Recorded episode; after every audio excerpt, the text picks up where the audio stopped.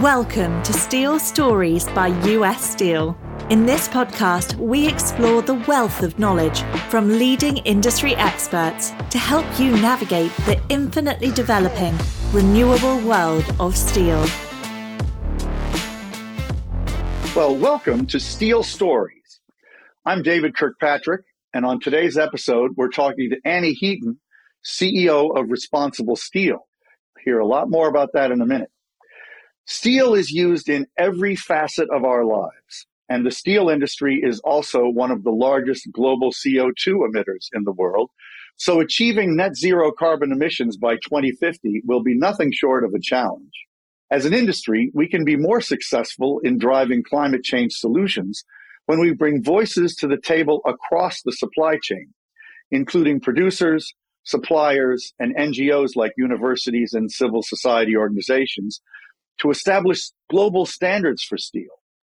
Steel Stories welcomes Responsible Steel, a multi stakeholder organization founded to bring together business, civil society, and downstream users to provide a global standard and certification initiative for steel.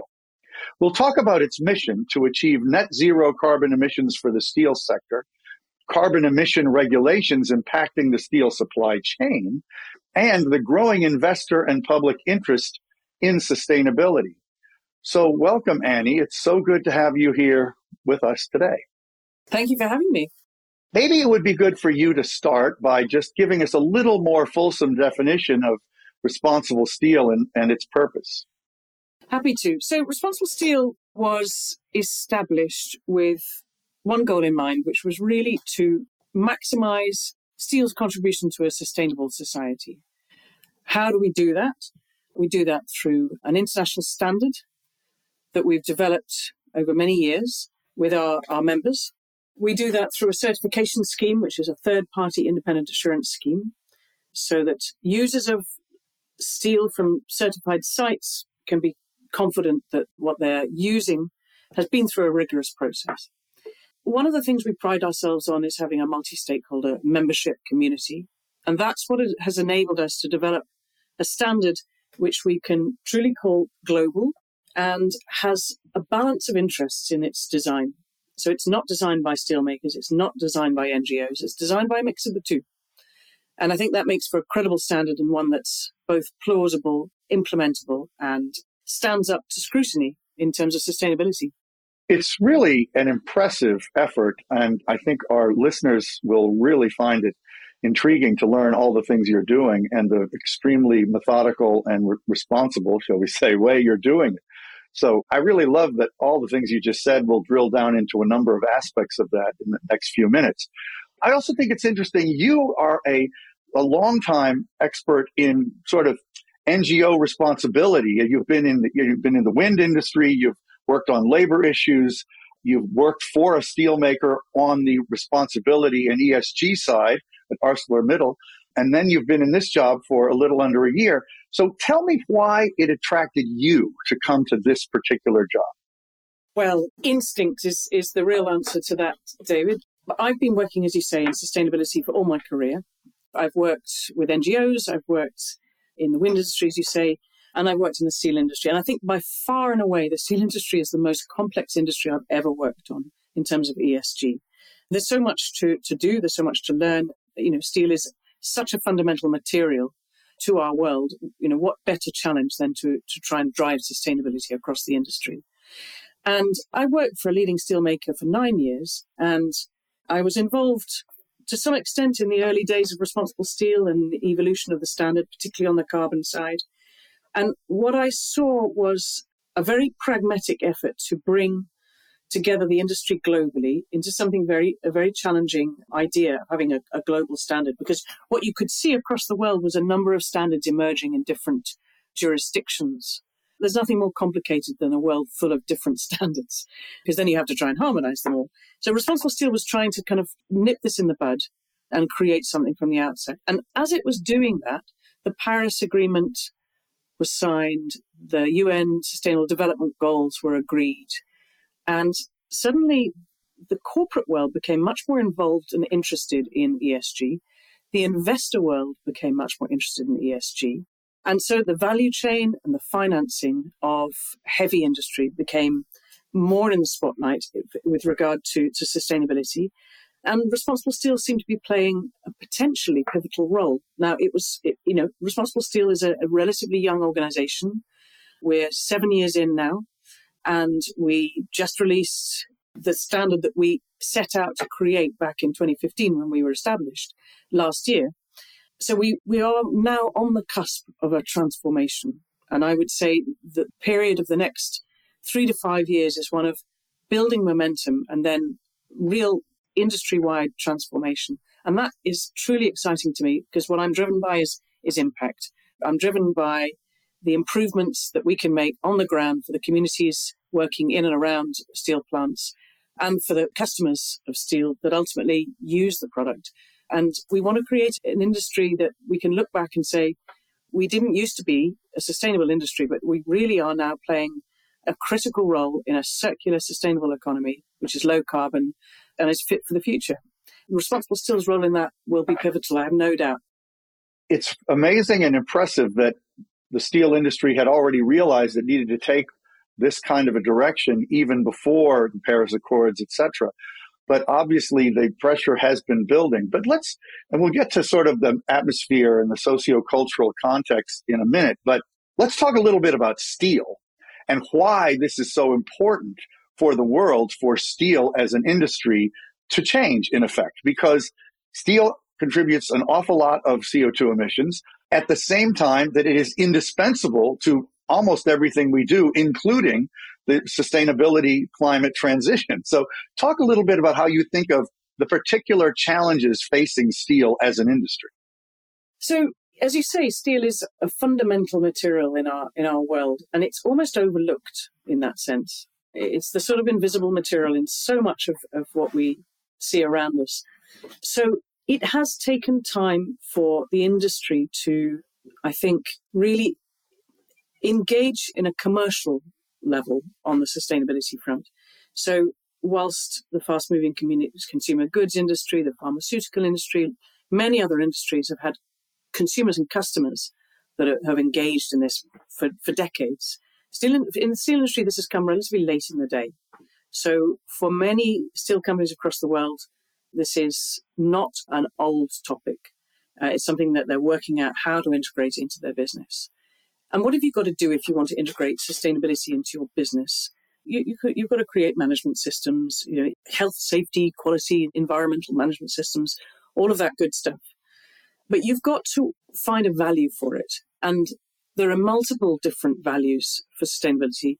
The employee engagement from sustainability is enormous. And I think today, if you're trying to attract graduates and particularly science graduates who may well be in, in short supply, they want to work for a, an industry, a company that is committed to improving and to its role in a sustainable society. There's a clear value there. And what we've seen with Responsible Steel certification, that process, is that the employees love it. They feel very, very proud when they get that. And absolutely they should do because it's a very, very arduous, you know, exacting process. So it's a, it's a great achievement. And it shows that there's a commitment to the future. It's not about what you just did last year. It's about both that and what you're going to do next year and the year after that and the year after that. So there's the employee element. Then there's the, the finance element. Actually, what do your investors, what do your shareholders want? And, and what do your creditors want? So there's a, a risk management element to sustainability, just as we, we've known for many years on safety. You know, a site that's run well safety is going to be a good, productive, efficiently run site. So too on sustainability, we're seeing that too. Then there's the, the customer side. You've got to find customer value out of it. And as I say, I think customers of steel have come relatively late in the day to this, but we're now seeing this emerge in Europe, throughout the US, increasingly in other parts of the world too. And so once that value is articulated well, then the dynamics can really start to play. And then you start to see your commercial director working with your human resources director, working with your sustainability director, working with your investor relations director. And, and the pieces of the jigsaw sort of fit together and you start to see the strategic value of sustainability. You know, those are both challenges and opportunities for, for every steelmaker. Interesting that even though we're sort of honing in on the way that we can help the steel industry respond to the climate crisis. There are other elements to the Responsible Steel Initiative which are very, very important, including how you work with employees. Just talk a little bit about, just so we our listeners will understand it, the non sort of CO2 climate part of responsible steel's mission. So, well, if we, I mean, if we think about climate change, if we were to decarbonize the world tomorrow, we would still not have solved the sustainability challenge because our world, as we all know, is made up of ecosystems. And those ecosystems are very complex dependencies between the air we breathe, the water we use, the plants that grow. And so there's all these interconnections. And of course, people are intricately in- interconnected with those ecosystems. So this is why they all start to interconnect. And you can see this very clearly in the UN Sustainable Development Goals. There are 17 of them. In the Responsible Steel Standard, we have 13 principles. And they cover environmental issues such as biodiversity, air emissions, water, and climate, obviously. We have social issues, which cover labor, human rights, and stakeholder engagement. And we have governance issues, which is really how the site is run and how the site's management relates to, to its corporate ownership and the commitments that the corporate owner makes. So those are the three elements, E, S, and G, and that we so they cover cut across 13 principles. And for responsible steel certification, you have to achieve compliance with all of those principles. There are in total over 500 requirements.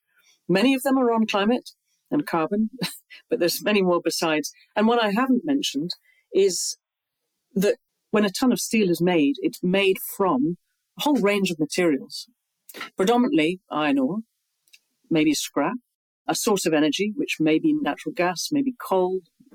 In the future, we hope increasingly renewable energy and, and, and green hydrogen, but there are many other materials aside. And we need to ensure that all those materials are sourced responsibly. They come from well run mines that are also certified against sustainability standards. And so that that certification runs through the value chain. That's the whole gambit. And it's, you know, it's quite a tall challenge, as you can hear.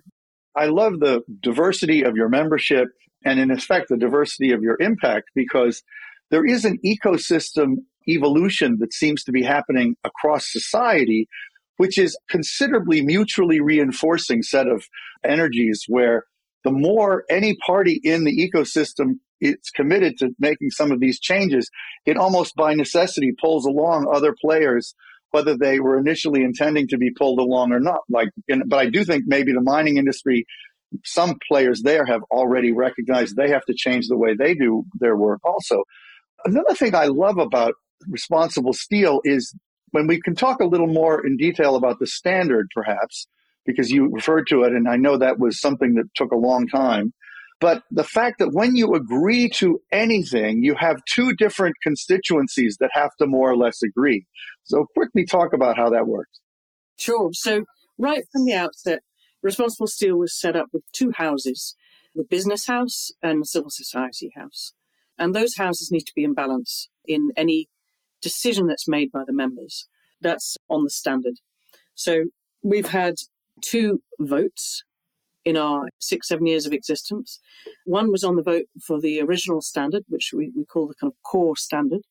And the second was last year when we added elements of the sta- to the standard on greenhouse gas emissions, carbon emissions, and on responsible sourcing, which is all those input materials I just talked about. And those are really very exacting requirements. We've had those two votes. And each voting, we need to have more than 50% support in each of those two houses I mentioned. And we were so delighted last year when we we've been through three years of really rigorous in, and, and, and lengthy engagement to get to our additional requirements on climate and responsible sourcing. We put it out to the vote, membership vote, and we had over 90% support from both houses. It, quite an incredible level of support. So it didn't, it never came back down to the wire. We were never sort of in the realms of 51% or so. I think it's very good for people to understand that there's an enormous support from both civil society and from business for the responsible steel standard. And the civil society component includes unions as well, which is quite interesting. You know, one of the things I'm sure many non steel industry listeners have in their mind is an assumption that steel makers don't really want to improve. It's too expensive. They think of them as old industry, etc. But there have been some companies that have really been eager to make some of these changes, as I understand it. And there is a wide range in the industry of participation, and by no means are all steelmakers in the world part of this initiative, especially in the United States. I believe U.S. Steel is the only steelmaker in responsible steel. But talk a little bit about the range of thinking among the steel companies for what they're up to here.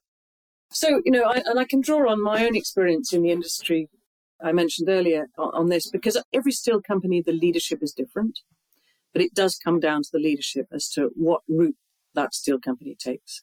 And the leadership may well want to really take a stand on sustainability. And we're, we're seeing this in every industry that there are a small number of companies that want to really take a stand, show the leadership, because they know that that is good for all of those stakeholder groups I mentioned earlier. It's great for their employees. It's great for their customers, great for their investors. Those are the ones that have joined Responsible Steel in the first instance. What we're now seeing is not just the leaders, but we're seeing the kind of the, the fast followers, if you like, joining Responsible Steel, so that we've got the sort of second wave of companies joining us now. And they are seeing that in their region, they, they can also be lead, leaders. We've got an increasing number of Indian steel companies, Korean steel companies. So we're expanding globally. Those companies are either seeing the commercial pressures, the recruitment pressures, the investor pressures, or they can see it coming down the road. And the real value in something like responsible steel certification is actually getting there before that pressure is, is on you and getting one step ahead, understanding how it works and capitalizing on that. The tempo may vary, the particular motivations may vary in different markets, but the real leadership across all of these companies is the desire to lead globally and the understanding that actually whilst it might be easier to have a, a, system that just works for your region, your jurisdiction, your type of steel company, actually, we need a standard that works for the whole industry across the world because climate is a global phenomenon. You can't solve climate just by doing something good locally. You've got to decarbonize the entire system. That requires an international standard to, to think about those steel makers in developing countries as well as developed countries. And that's the strength of the standard. That we, we're considering it from every every angle. Is the membership growing among steelmakers? How ambitious is your goal? Do you want to get every steelmaker in there eventually? Is that necessary or does that matter? Absolutely. The goal is is really to roll out across the industry globally.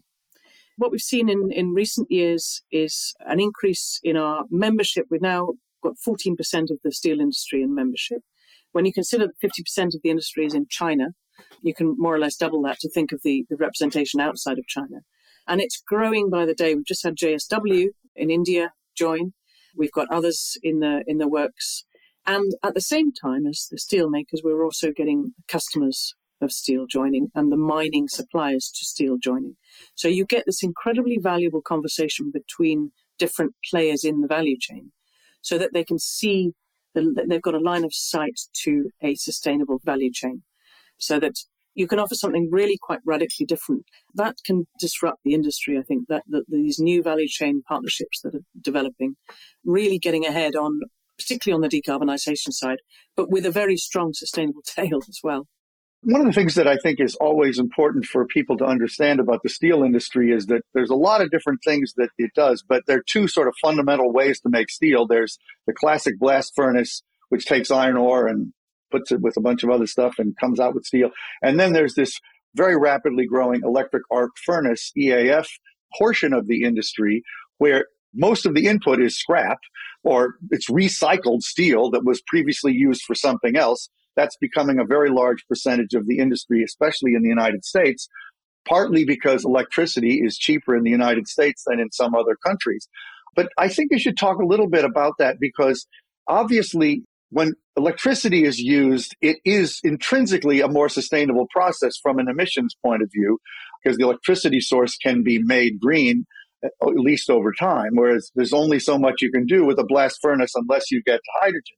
But so I guess I'd just love you to talk about the technologies and the trajectory you see and how that is changing in a global context. It is true today we have these, these two dominant technology routes, but the blast furnace is used for, and, and forgive me if I go into a little bit of technical detail, but I'm not, rest assured, I'm not an engineer, so I'm not going to get into too much. it's okay. So you reduce the iron ore from, from what is mined into molten iron, which is then ready to be turned into steel. So that the, the reduction process happens in the blast furnace at the moment. That's traditionally the technology that's used. And then that can get turned into steel in a number of different different ways. The predominant technology being basic oxygen furnace. So you get this combination of blast furnace, basic oxygen furnace, and then as you rightly said, in where scrap is available, you can just melt the scrap in an electric arc furnace. So you're not making iron, you're just making steel from existing steel in, in that system. Now, what we're seeing in some parts of the world is a move towards the direct reduction iron furnace, the DRI furnace. That would replace the blast furnace. That would enable all of the, the energy to come from a gaseous source such as hydrogen. And of course, that can be green hydrogen. And then the molten iron from the DRI furnace can also be charged into the electric arc furnace. So we're going to be moving from a twin route system to a system where actually you could have a DRI and an EAF on a, a steel plant in which you could then vary the amount of iron you put into the steel or scrap you put into the steel. And there is a site like this in, in Hamburg today in Europe. They're constantly varying the scrap levels, but they can also use iron, iron ore through the DRI furnace. So that, that is potentially an increasingly popular sort of route that will be chosen. But actually, for the blast furnaces that exist today, and this is what, 70% of global steel production today, that's one of the options, and it's a very expensive option. And steelmakers across the world are requesting for financial support from governments to be able to make those investments. There are steelmakers in many parts of the world where they don't see that forthcoming, that kind of funding. You know, we're talking about many hundreds of million dollars to buy this kind of kit. So, what can they do to reduce their emissions? And they're looking at all sorts of other other technologies which continue to use the blast furnace. You can capture the, the carbon and store it with carbon capture and storage. You can capture the carbon, convert it into other materials such as plastics. You can introduce hydrogen in, also into the traditional BF blast furnace, blast, basic oxygen furnace route uh, to a limited extent. So you, you can do a number of things to reduce that, and, and that will continue. And, and particularly in developing countries, we're still going to see the blast furnace in operation in 2050. So if I can lay over that, the fact that the availability of scrap is something which comes about because a building is pulled down, a car is scrapped. And so these things only happen, you know, at the end of a, a product's life. So it takes a, a certain maturity in an economy to build up a stock of scrap. And actually, you'll find that overall, as a globe, only 30% of today's steel is made from scrap. That's roughly what's available. There's 80, 90% of old end of life steel is recovered, right? But that only makes up 30% of, of the global production.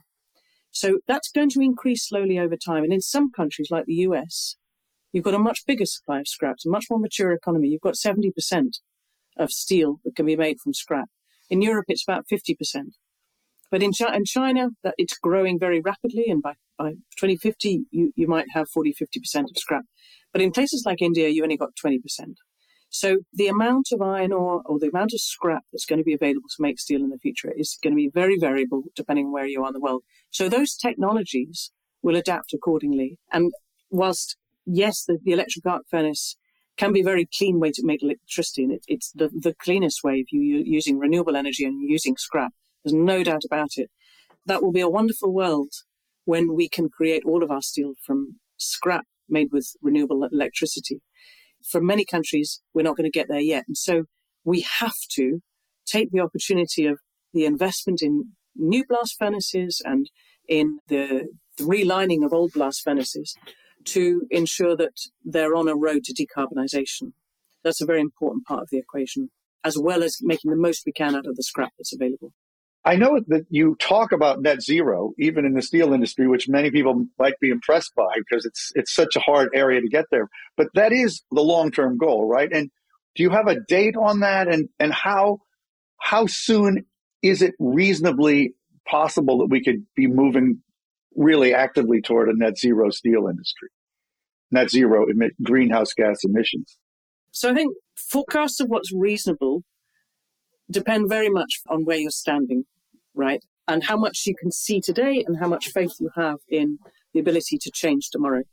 And 10 years ago, when I joined the steel industry, I would say most steelmakers had a pretty pessimistic view of what was possible. They were very aware of exactly how much it costs to transform and to decarbonize.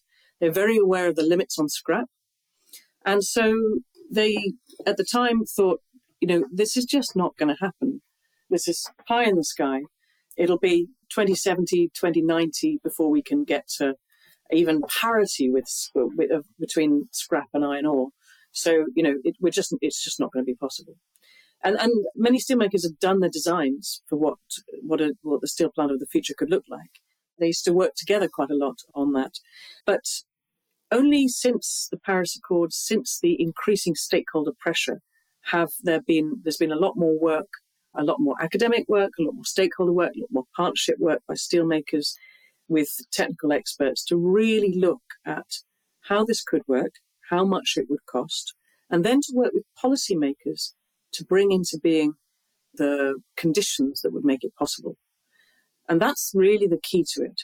If the conditions are there, and by that I mean the financial business case to make those investments, then it can it can happen not very quickly, not overnight, because these things do take time to build. You've got to design and, and deliver and build these things.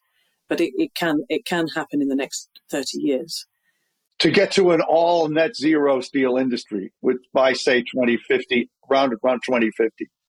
What we know is that the scientists tell us that net zero by 2050 is what we need to achieve to avoid global warming of more than 1.5 degrees average temperature. So we've got to work back from there and say what would it take and what it would take is huge, huge levels of investment across the world. Now, if you're sitting in a developing country and you, you see that investment bill, you're really going to wonder where that's going to come from. And so you, you're likely to have a less optimistic outlook. So until I think developing countries can be sure that there are the mechanisms to deliver really the business case for investment in decarbonisation, then those targets for 2050 are not going to be forthcoming. But what we know is that, you know, many countries of the world now have made net zero by 2050 commitments. We've got India and China uh, with 2060 and 2070. But as these new business models are developed, new funding models are developed, I think we will will be able to see feasibility and possibilities much more. There's so much work going on in that field at the moment. I feel very positive about it. Really cool. Do we have the technologies we need though? And how close are we? We have the tech we need. I mean, there's you, you pretty much could see the pathway to all that with currently existing technologies. Yes, indeed, indeed. We, we, I've talked about the DRI furnace. That's an old old technology, but it's just relatively expensive to run because the cost of natural gas, and we need the cost of green hydrogen to come down. So that's about economics. That's about possibilities. CCS, carbon capture and storage. The technology is there. The feasibility studies have been done in various countries across the world. But again, the funding's not there and the, the, the policy to support it. There are a number of other technologies that are sort of a little bit further behind, but are already at a level where they're starting to demonstrate it in the field. For example, electrolysis, direct electrolysis. Uh, and that's a very promising technology. In fact, there are a number of technologies that come under that banner that by 2035, you might be seeing that technology become more feasible. So a bit early to make a judgment call on that. But with, with hydrogen, DRI, and with carbon capture and storage, the technology is there. That's very reassuring. You know, you talked earlier about the pressure that comes from all these different sources and how that's encouraging and sort of bringing the industry along with it. And one of the key areas is finance, obviously. There's a organization called Sustainable Steel that was actually created by a small group of banks. Talk a little bit about the significance of that. I believe you've had a lot of discussions with them. Is that a really good example of how these mutual sets of forces are all coming together and converging on a set of common goals? Yes, it is. I think it's one of two interesting initiatives in this space. On the banking side, the Sustainable Steel Principles were launched last year, and they are aimed at bringing alignment on the way a bank measures the carbon in its portfolio. But not so much the, the, the, emissions that have already been, but the emissions trajectory going forward. So they are really assessing the steel companies in their portfolio for their intention to decarbonize. So that then gives them a basis to engage with the steel companies and say, for example, look, if you're going to release a bond, we want you to attach decarbonisation targets to that bond. If you want us to extend our credit facility with you, we want you to attach carbon targets to that. And in fact, there are some of these credit facilities that attach responsible steel certification to them. I think there's about $7.5 billion at the moment that, that is attached to responsible steel KPIs. So that's kind of interesting too. And, and it's a sign that the banking industry, there is a will there, and there is pragmatism that says, let's not all measure this differently. For the sake of the steel companies, let's measure this in a single way, and let's take into account the real world that's out there in the design of it. So the Sustainable Steel Principles have designed their methodology very, very carefully. They've um, they put a lot of work into that. They they also did a consultation, and they are very largely aligned with Responsible Steel's accounting rules for carbon. What that's going to then require is the steel companies to be ready to provide data in a consistent way. And so we've made an agreement with the Sustainable Steel Principles to work on that together to ensure that you know the steel companies are asked for the same set of data and then you can cut it in different ways for different different stakeholders. The accounting rules for carbon make a huge difference to a carbon footprint. So if you're looking at one company's carbon footprint or one site, steel site's carbon footprint, or a product's carbon footprint, you've got to look very carefully at the accounting rules because if they are different, then you can get real variations. 30% differences makes a big difference we need comparability, obviously, which is why standardization and standards make such a big difference. So the progress you've made is super impressive in that regard. I, one of the things I also find very impressive about the Responsible Steel Initiative is this commitment to transparency. And you are actually auditing companies now that you have the standards, as I understand it, to determine how they're doing. And talk a little bit about that and how you deal with that information and the degree to which it is public. Right. So the transparency runs in our veins. It's been part of the actual design of the standard in the first place, and it's what we require of the sites that we audit. So the whole development of the responsible steel standard, and I think this makes it very unique, has been out there on our website. Every webinar that we've ever done is on our website. You could been able to track the, the evolution of the standard, and if you want to go back and say, well, why did this decision get made? You can go back and listen to the discussion that we had. So that that that's a part and parcel, and that that's because we've committed to aligning with international standards on the development of of such standards and schemes. And then when it comes to the site, so transparency is clearly a key lever improving one's sustainability performance because you know, what you report, you want to improve, right? So for every material impact that a steel site has, it's expected to disclose on its performance, just as any company would be expected to do, whether it's on its financial impact or its sustainability impact these days. So that's built in. And then further to that, the site is subject to an, a, a three stage audit in which an independent auditor that has been approved by Responsible Steel goes to the site and their site visit may last five, seven days. It's quite an intensive process. And they will go through and interview the manager of every owner of every principle in our standard. So, you know, the environment uh, director, the human resources director, and so on. They will interview them and they will ask to see evidence of how they're complying with the standard. And that might be minutes of, of management meetings. It might be uh, minutes of stakeholder engagement meetings where the site's been engaging with with its workers, for example. So there's there's transparency built in all the way across the standard. And then when the site is certified, a summary of its report is put online. And what we anticipate with the first certifications against our new requirements is that the data from that audit, which has to be disclosed as part of the audit. So, your, for example, your embodied CO2 in your in your steel, certain information about your suppliers. That information will be also posted online. So you will be able to see that this site in the US or that site in India has an embodied CO2 intensity of this many tons of CO2 per ton of steel. I hope it will be not so many tons. Then that will create in itself a, a very interesting database, the first such database of comparable carbon data across steel sites across the world. Because there are no two steel sites that are alike.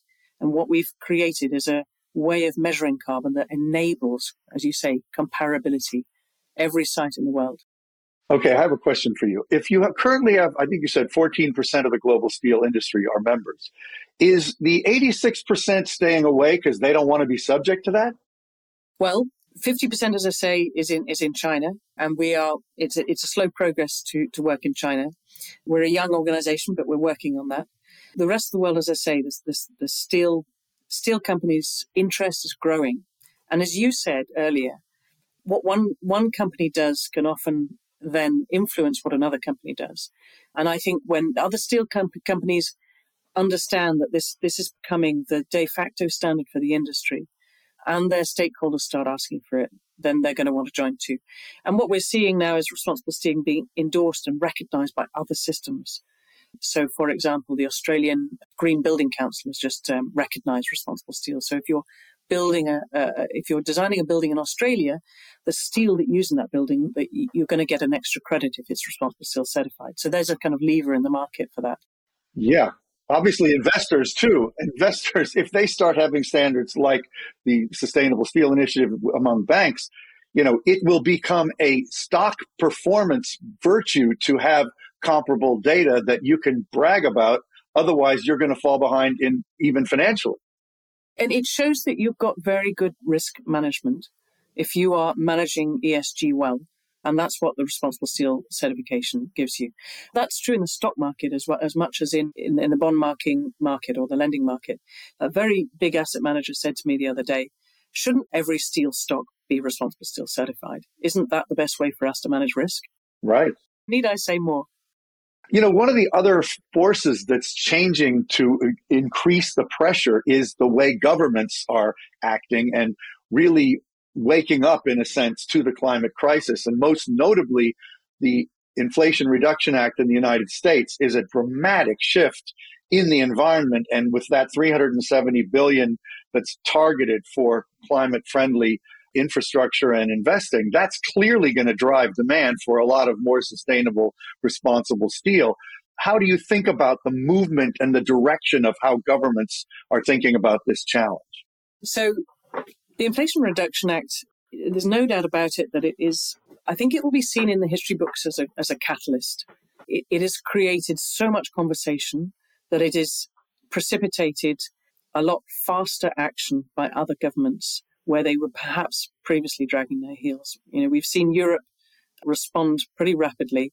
And rapidly is not a word that we often use in, when we're thinking about the European Commission. No, it is. Well, with any government, really. But anyway, yeah. So it's something which I, I know uh, Aditya Mittal uh, a few years ago talked about, and he called it carbon diplomacy.